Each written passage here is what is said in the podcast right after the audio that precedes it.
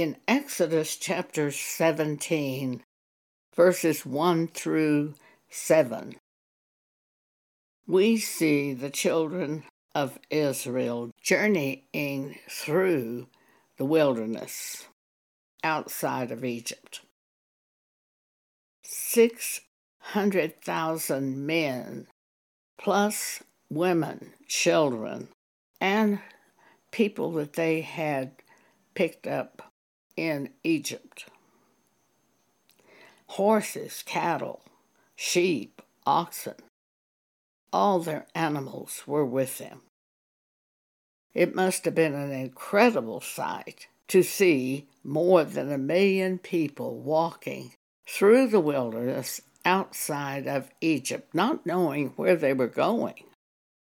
God led them by cloud by day and a pillar of fire by night. When the cloud stopped, they stopped. When the pillar of fire stopped, they stopped. Exodus 17, verses 1 through 7. And all the congregation of the children of Israel journeyed from the wilderness of sin after their journeys, according to the commandment of the Lord, and pitched in Rephidim.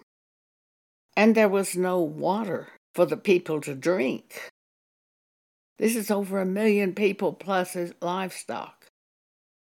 Wherefore the people did chide with Moses, and said, Give us water that we may drink.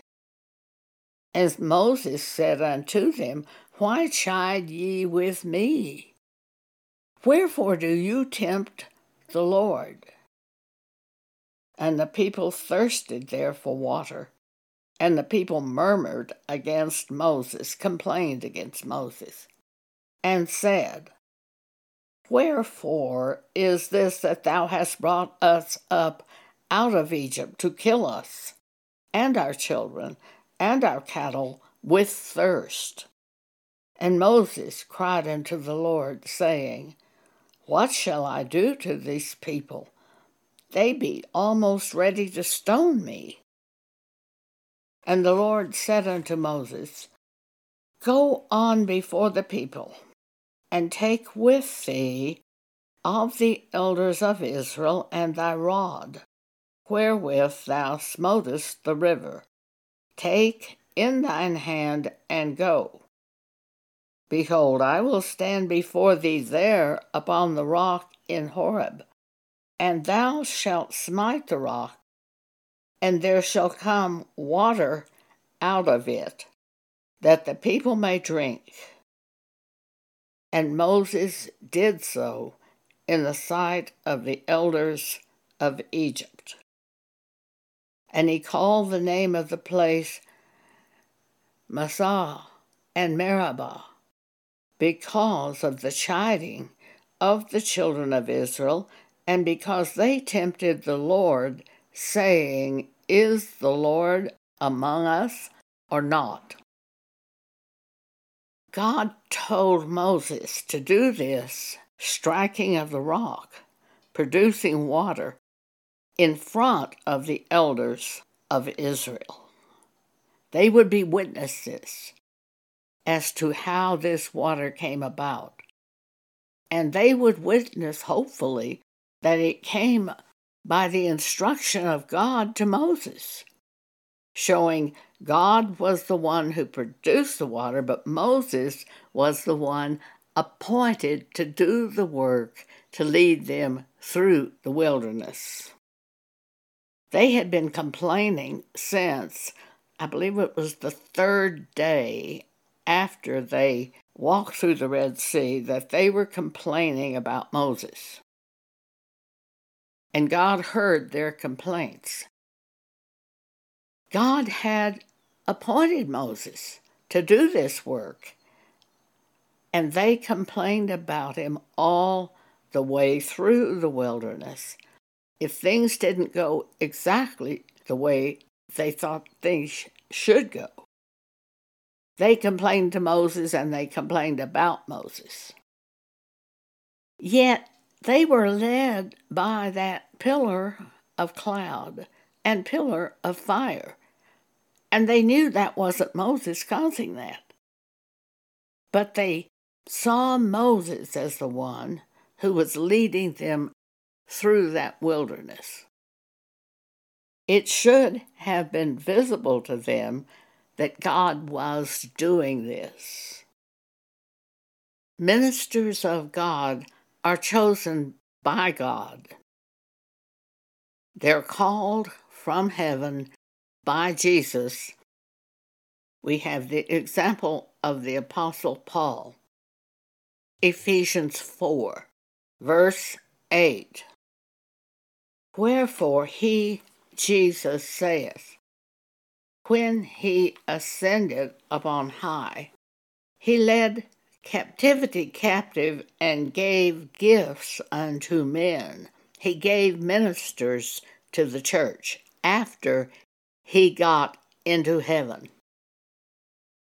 Verse 11 And he, Jesus, from heaven gave some apostles, and some prophets, and some evangelists, and some pastors and teachers Verse 12 For the perfecting of the saints, for the work of the ministry, for the edifying of the body of Christ.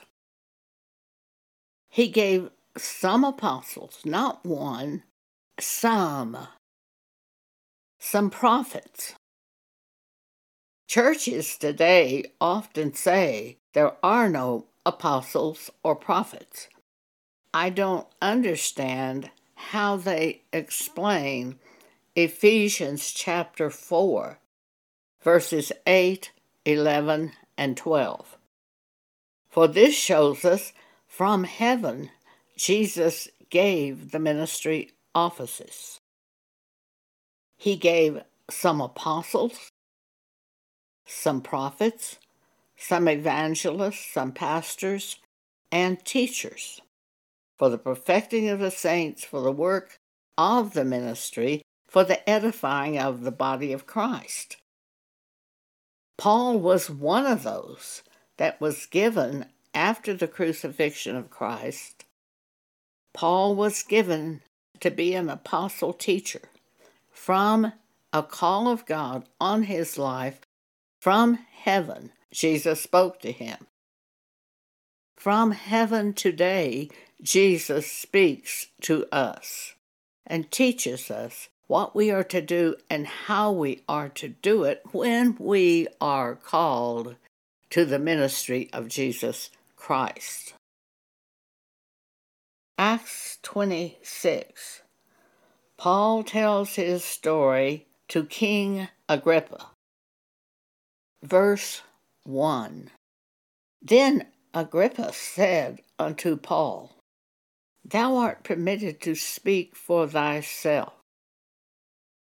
Then Paul stretched forth the hand and answered for himself.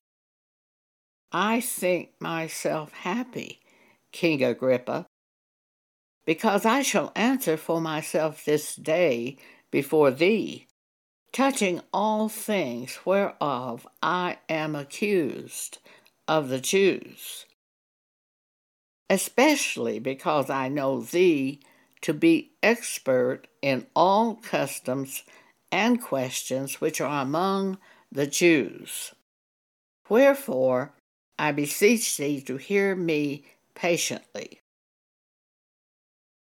Verse 4 my manner of life from my youth, which was at the first among mine own nation at Jerusalem, know all the Jews, which knew me from the beginning, if they would testify that after the most straitest sect of our religion, I lived a Pharisee and now I stand and am judged for the hope of the promise made of God unto our fathers, unto which promise our twelve tribes instantly serving God day and night, hope to come. For which hope's sake, King Agrippa, I am accused of the Jews. Why should it be thought a thing incredible with you that God should raise the dead?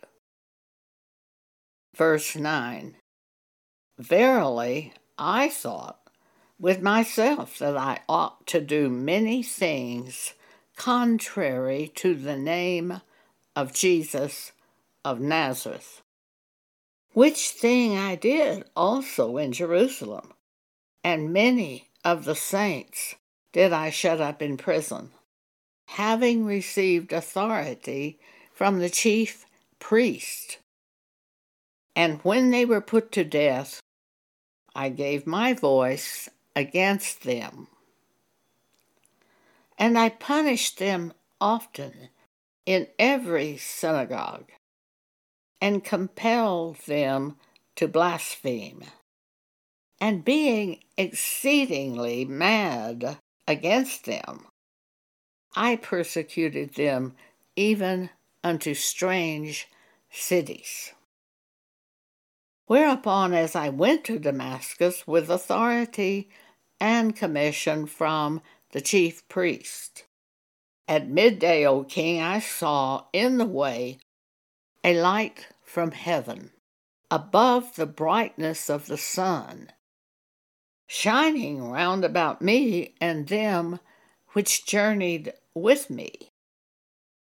And when we were all fallen to the earth, I heard a voice speaking unto me, and saying in the Hebrew tongue, Saul, Saul, why persecutest thou me?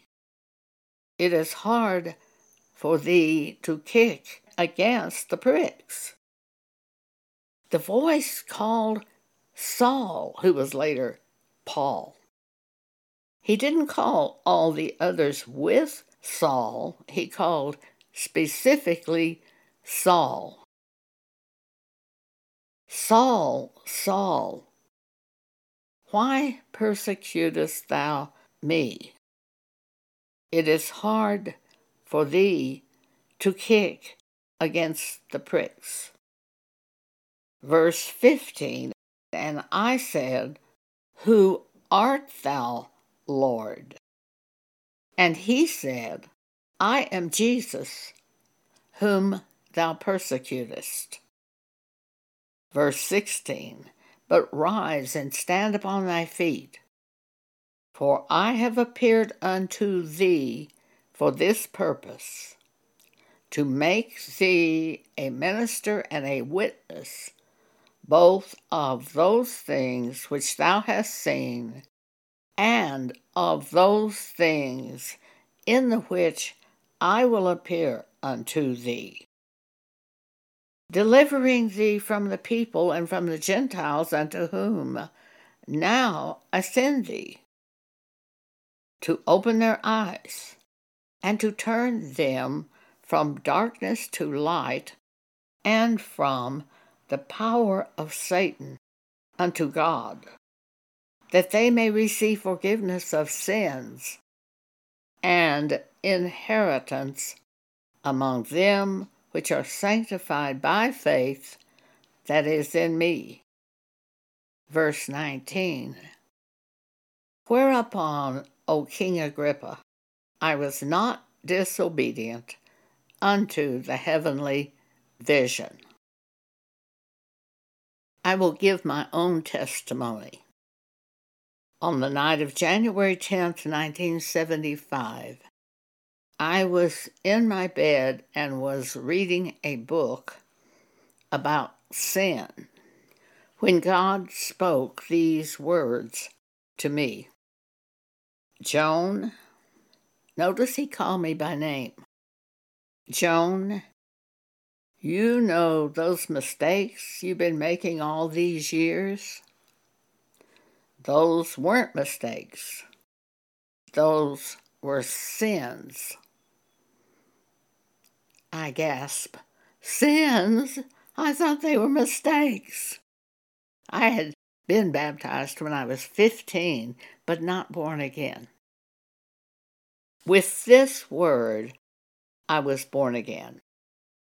My life changed completely. There was no change at all when I was 15 and baptized in water. I simply pursued my own desires and my own ambitions. Now I was completely changed. 2 Corinthians 5:17 If anyone be in Christ he's a new creature. All things are passed away. Behold, all things are then made new. I was instantly born again. A few nights after that, I was transported into heaven while sleeping. I was with God, I was with Christ, I was with the Holy Spirit. I saw no physical images. It was a spiritual experience.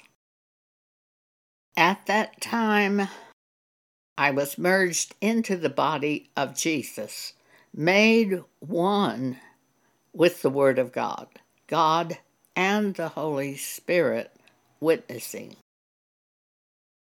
This exact same thing happened to me again a second time a few nights later.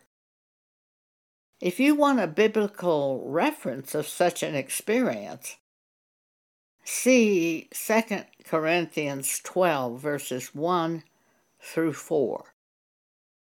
I thought everyone who was born again had this experience, but later I found out that was not so. I believe I was at that time ordained into the two ministry offices for the church to which I am called apostle and prophet. Apostle has an anointing to deal with Scripture, to turn people back to Scripture. Prophets often bring correction from God to individuals and ministers when they have gone off from the Scriptures and set up other thinking. For the next five years, God taught me, leading me through both the Old Testament and New Testament. I knew by then I had been called to be in the ministry. And though I knew what I was called to do, the type of work, because God has shown me by the scriptures what I would be doing, I didn't know where I was to do these things in the church. I owned a business in Dallas, Texas, and in 1979, July 31st, closed that business. A prophet from the church I was attending came and gave me a message at one point in July of 1979. He said, Joan, you know you're supposed to be a minister. You're dragging your feet. So I sent out a card to all my customers telling them I was going into the ministry, the business would be closed on July 31st, and allowed them to buy merchandise at 10% off. I'd never had a sale in my business. If anyone came to me asking me to lower the price of an item, I simply said, Would you go to Mr. Marcus at Neiman Marcus and ask him to lower the price? I never had a sale. So this was very unusual for them to be able to buy anything at my shop for 10% off. I had gone to Fort Worth the day of the sale to hear my best friend give a piano recital. When I got home, one of my workers, Flo, called me. She said, Joan, I'm calling you to warn you. There's nothing left in the shop. They bought it all. And I said, You mean today they bought it all? She said, Yes. She said, It's going to look totally stripped. We have almost nothing left in the shop. So my business closed July 31st, 1979, and I went home to my apartment. I had nowhere to go in the ministry. I knew the offices I was called to. I knew what to do in those offices. I did not apply for work in any church. I just sat still and kept reading the Bible during those six months. It was six months, and I had absolutely no sign of work. A job opened at Christ for the Nations in Dallas for Dean of Women. I might have gotten that job, I did not apply. But I might have gotten that job had I applied, I had a Doctor of Education degree. But that was not the kind of work God showed me that I was going to do. I was going to do the work of an apostle and prophet. Apostles deal with Scripture, trying to turn the church back to Scripture. Prophets see people going the wrong way in the church, and a prophet will often be sent to an individual to bring correction to turn them to the way of God. I knew that's what I was supposed to do. How could I take a job as Dean of Women? I was living on the money that I had made from the merchandise when we had the sale. Everything sold, and I had that money to live on. There was no pressure. But I just waited for God to show me what to do and it was from July 31st to January 10th. January 10th, 1980. I was asleep in the night when a very loud, trumpet like voice spoke three words into my ear Hartford, Seattle, KWJS. I jumped out of bed, wrote KWJS on a notepad beside my bed. I didn't want to get those letters mixed up. They sounded to me like call letters for radio or television. So I began talking to God. Are you telling me to go on radio?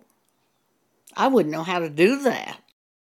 I'm a writer not a speaker. I remembered Moses explaining to God why he couldn't do what he was told to do. And I heard, call the radio station manager. When the station opened that morning, I called immediately and asked to speak to the station manager. He came on the phone immediately. I said to him, God might be showing me to go on radio. How would you do that?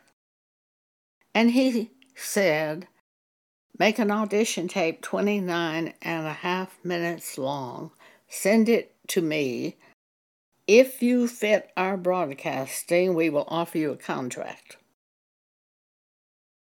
As soon as I finished talking to him, I got my kitchen clock timer set it for 29 and a half minutes, got my tape recorder, and began making an audition tape. I just said, This is Dr. Joan Boney speaking. And I started talking. I had never heard a religious type radio program. I'd never heard a religious radio station.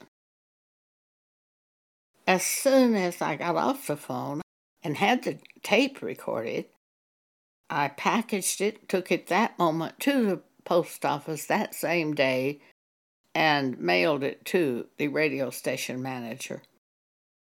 Within five days, I was broadcasting exhortations on radio for the church on KWJS in Dallas and Fort Worth. Within a year, I was on radio across the United States from the New York City area, which included Hartford, as I had heard in that statement made by the angel of the Lord on January 10th. I was on from the New York City area all the way across to Seattle, Los Angeles, back to Phoenix, Dallas, Fort Worth, Oklahoma City, Houston, the middle section of the United States, St. Paul, Minnesota, also Detroit and Pittsburgh, Philadelphia, Washington, D.C. So it was basically all the way across the United States, according to the speaking of that angel who spoke to me, Hartford, Seattle, KWJS.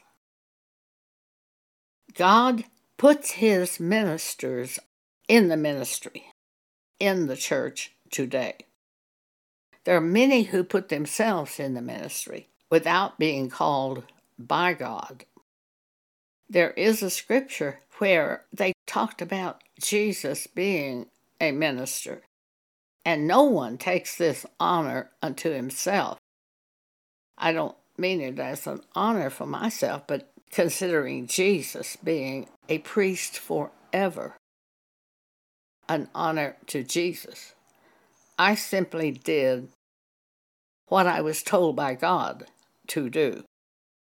Thank you for allowing me to speak to you today. At the end of the podcast, we are playing Tchaikovsky's variations on a Rococo theme. The first time I ever heard this was in Upper New York State at Meadowmount School of Music, Mr. Ivan Galamian, famous School of Music. I had gone there with my teacher, Marjorie Fulton, and her son, cellist Lynn Harrell. It's the first time I ever heard it. Lynn played it, it was the most beautiful cello playing I'd ever heard. It was just so delicate. Lynn was wonderful on Rococo variations. I tried to find a recording of this recorded by Lynn. He's done a lot of recordings. But uh, it's not on the classical music website that I have.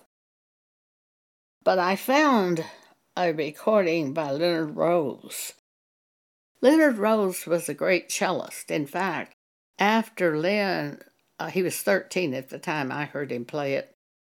After we came home, Marjorie and I came back to Texas. Lynn stayed and went to Curtis Institute, where Leonard Rose was cello teacher, and he studied with Leonard Rose. Lynn also went to Juilliard at 13 one day I was at my lesson with Marjorie, and she said, Lynn has disappeared. I said, What do you mean Lynn has disappeared? She said, They don't know where he is. We left him off at Juilliard in New York City. They have a sort of a dormitory thing where they put their younger students. And he just was gone. Marjorie didn't seem particularly concerned about it. Next time I had a lesson, I said, Marjorie, did you ever find Lynn? She said, Oh, yeah, we did finally. And He's in Puerto Rico with Casals, the cellist. Casals came through town and heard Lynn play and took him with him. She wasn't at all troubled. Anyway, this Leonard Rose cellist has a wonderful cello tone. Uh, Jacqueline du Pré is another wonderful cellist, reminds me of this. But Leonard Rose was a great cellist. And George Szell was one of the greatest of all the conductors. He had the Cleveland Symphony, and I have most of the recordings of uh, George Szell. It's the New York Philharmonic, 1952. Leonard Rose cello, George Szell conductor, a New York Philharmonic, 1952 variation on a Rococo theme by Tchaikovsky.